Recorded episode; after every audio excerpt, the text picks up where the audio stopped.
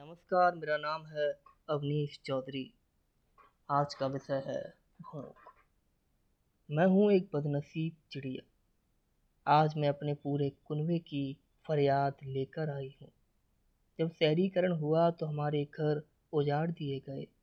जिन पेड़ की शाखाओं पर हमारे घोंसले हुआ करते थे, उनको तहस नहस कर दिया गया।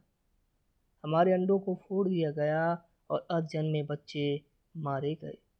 जिन पेड़ों से हम अपनी भूख मिटाने के लिए फल लाया करते थे, उन पेड़ों को काट कर समतल भूमि बना दिया गया और इमारतें खड़ी कर दी गईं। ग्लोबल वार्मिंग के कारण हम भूख और प्यास से मर रहे हैं। हमारी कोई सुनने वाला नहीं है। आज एक पेड़ से दूसरे पेड़ की दूरी इतनी है कि हमारे पंख बीच में ही दम तोड़ देते हैं। जिन इमारतों के बाहर पेड़ लगे भी हुए हैं तो वो सिर्फ़ शोभनीय हैं।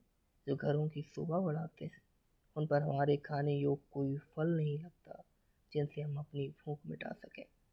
आजकल हमारा बसेरा किसी घर की टाड़ होती है और यहाँ पर हमारा घोंसला तभी तक सुरक्षित रहता है, जब तक उस घर की टाड़ की सफ़ाई नहीं होती।